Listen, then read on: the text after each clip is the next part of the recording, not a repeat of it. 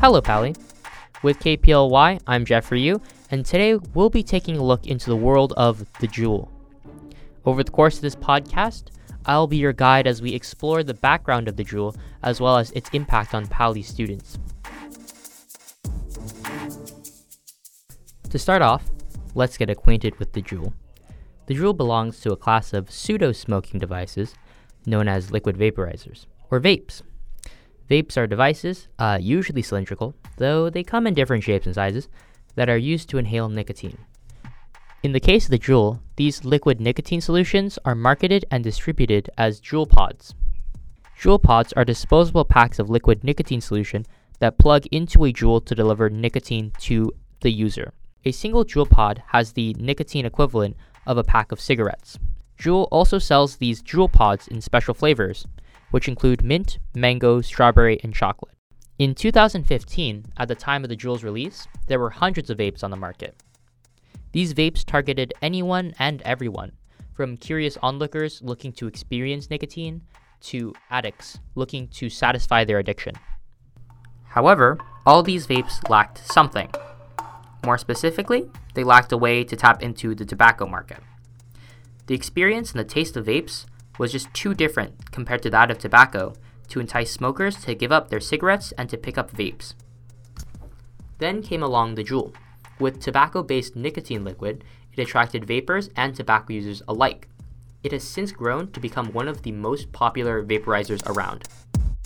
However, in addition to attracting adults, vapes have also attracted teenagers. Among those involved are teenagers at Pali. Today, we'll take a look and explore the experiences of a few students who vape at Pali. For the protection of these students, the interviews recorded are not actually their voices. Instead, their interviews have been transcribed and are being read by KPLY staff. So, how did you start vaping? Uh, my first experience was in Nisano's class last year. My friend had a Juul and I just tried it and Sh- Oh lord, okay, so uh probably back in sophomore year I smoked weed a couple times and this one kid, he brought his Juul with him and he was like, "Yeah, it's weed." Turns out it wasn't. It was just nicotine. And so I kind of got addicted to nicotine because I was trying to smoke weed. So that's how this all started for me. Yeah, so basically back in probably like middle school, I had a friend who had a vape, but it wasn't nicotine.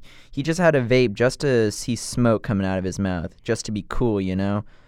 Um, just to see what it was like. And so my friends and I were just vaping, you know, just being some middle schoolers.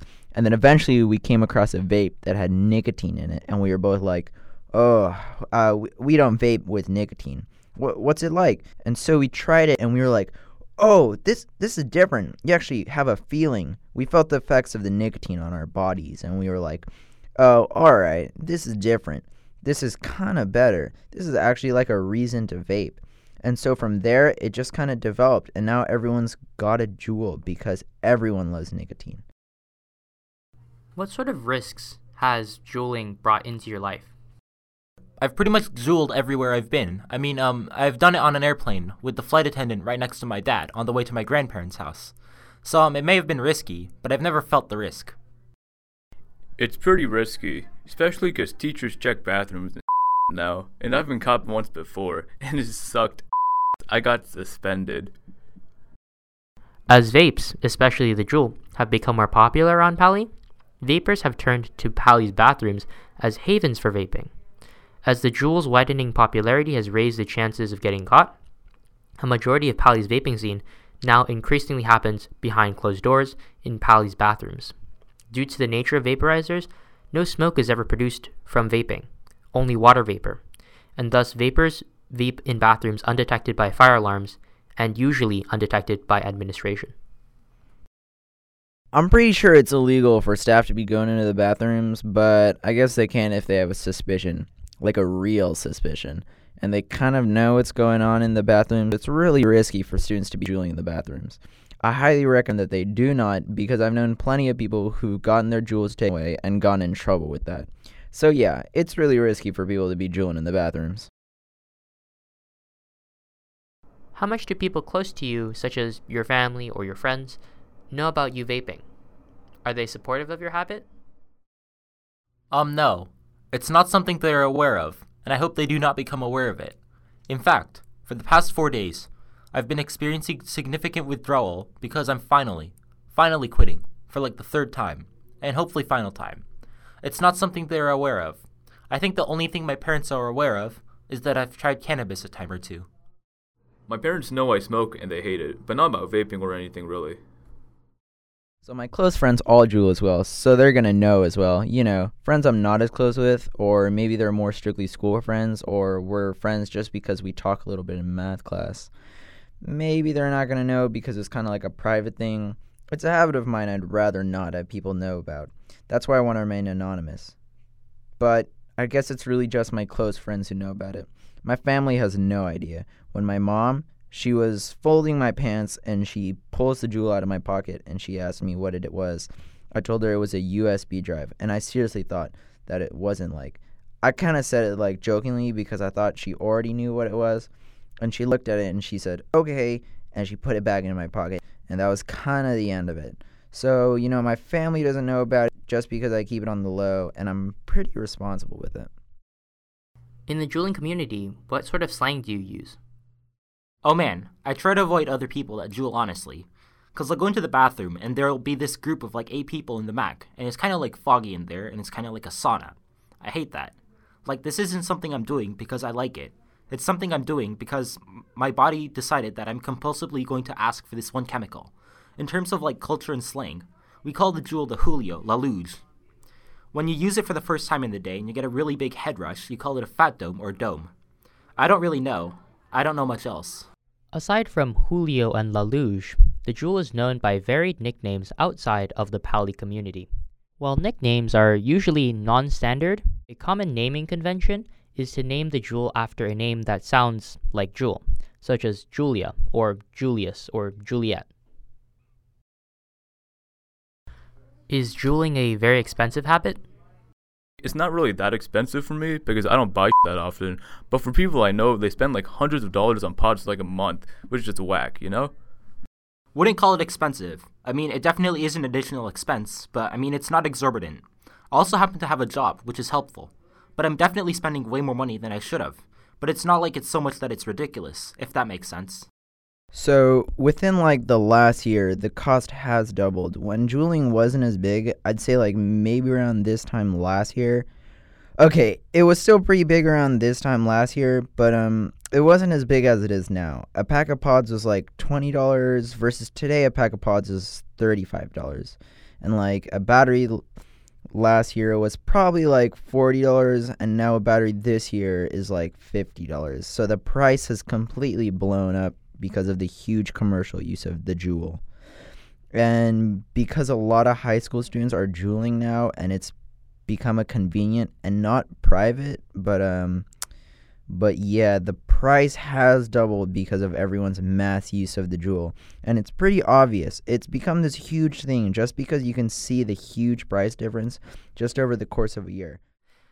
And though the Juul is now more expensive than ever, it's also more accessible than ever. At the current time, obtaining a Juul or a similar vaping product is almost ridiculously easy, even if you're underage. Websites sometimes sell vaping products without checking for identification, at most only asking if a person's over 21 upon first opening that online vape market. Additionally, gas stations and vape shops are harder to buy from because they are physical places, but oftentimes, with a faked ID and a lot of cash, underage teens are able to get their hands on a vape because vendors simply don't care. And lastly, a market has emerged between Juulers and vapers. Teens unable to get their vapes from other sources ask their vaping friends or their vaping acquaintances to hit them up with a vape or an extra Juul pod, obviously at an additional cost. This constantly expanding underage Juul market has been pushing prices up because of the middlemen in this market and also the added risk of selling to underage teens. Based on your experience, are there any common traits between people who vape? No, it's almost everybody.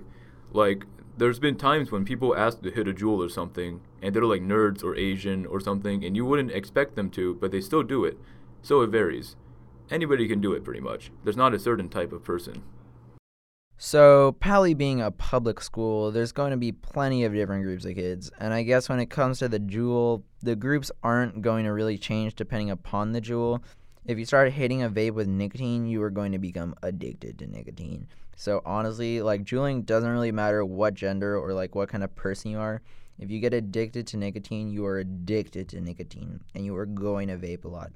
And for Pali, I guess a lot of kids like to Juul because either their friends started juuling or they just wanted to fit in with the rest of the crowd or something. But yeah, so it's gonna be a pretty big thing over like the last past year, just because I guess like public school kids, they're all going to be nico fiends. They're going to want nicotine. So yeah, um, it's gotten to become a pretty big thing at Pali. Um, there are a couple things you'll find. You'll find kids who used to smoke cigarettes and have replaced that with juuling or Phix or whatever. You'll find kids or people who do, who'll do it after drinking to try and sober up. I mean, oftentimes it's like kids who used to take mokes, which is when you mix the tobacco from cigarettes and weed. Oftentimes there are a large amount of people who vape if they are vaping for the nicotine content. But I haven't met anybody who vapes exclusively and doesn't smoke weed. I can't think of anyone like that. All right, a final question. Um, do you have a favorite Juul flavor? They're all awful, and you should not put any of them into your body. Hmm, for Juul pods, definitely mint. But for the zip pods, then definitely watermelon. Oh, alright, so we can do a little bit of Juul history. When Juul released the mango pods, that was my favorite, just because it was like this, like, it tasted kind of like mangoes, it tasted good. It was sweet. But then, like two weeks later, we get a newsletter from Juul saying that they are recalling all the mango pods because it was literally giving kids blisters in their mouths. They put in some wrong ingredient or something, or some really bad chemical, and it was literally giving kids blisters on the inside of their mouths. So there are no more mango pods. Though early mango Juul pods were called by Juul because of the health risks, in January of 2017, Juul announced that they were once again selling Mango Juul Pods. In fact, since their re release, Mango Juul Pods are one of the most popular flavors of Juul Pods, together with mint. So I guess my favorite would be the mint pod, just because that's like kind of the thing. If it's not mint, then like a lot of people won't even hit the Juul just because they don't like the flavors, you know. So mint or mango. So there you have it. Uh, those are the stories of a few students who vape at Pali. I'm Jeffrey Yu from KPLY Pali Radio, and until next time, Pali.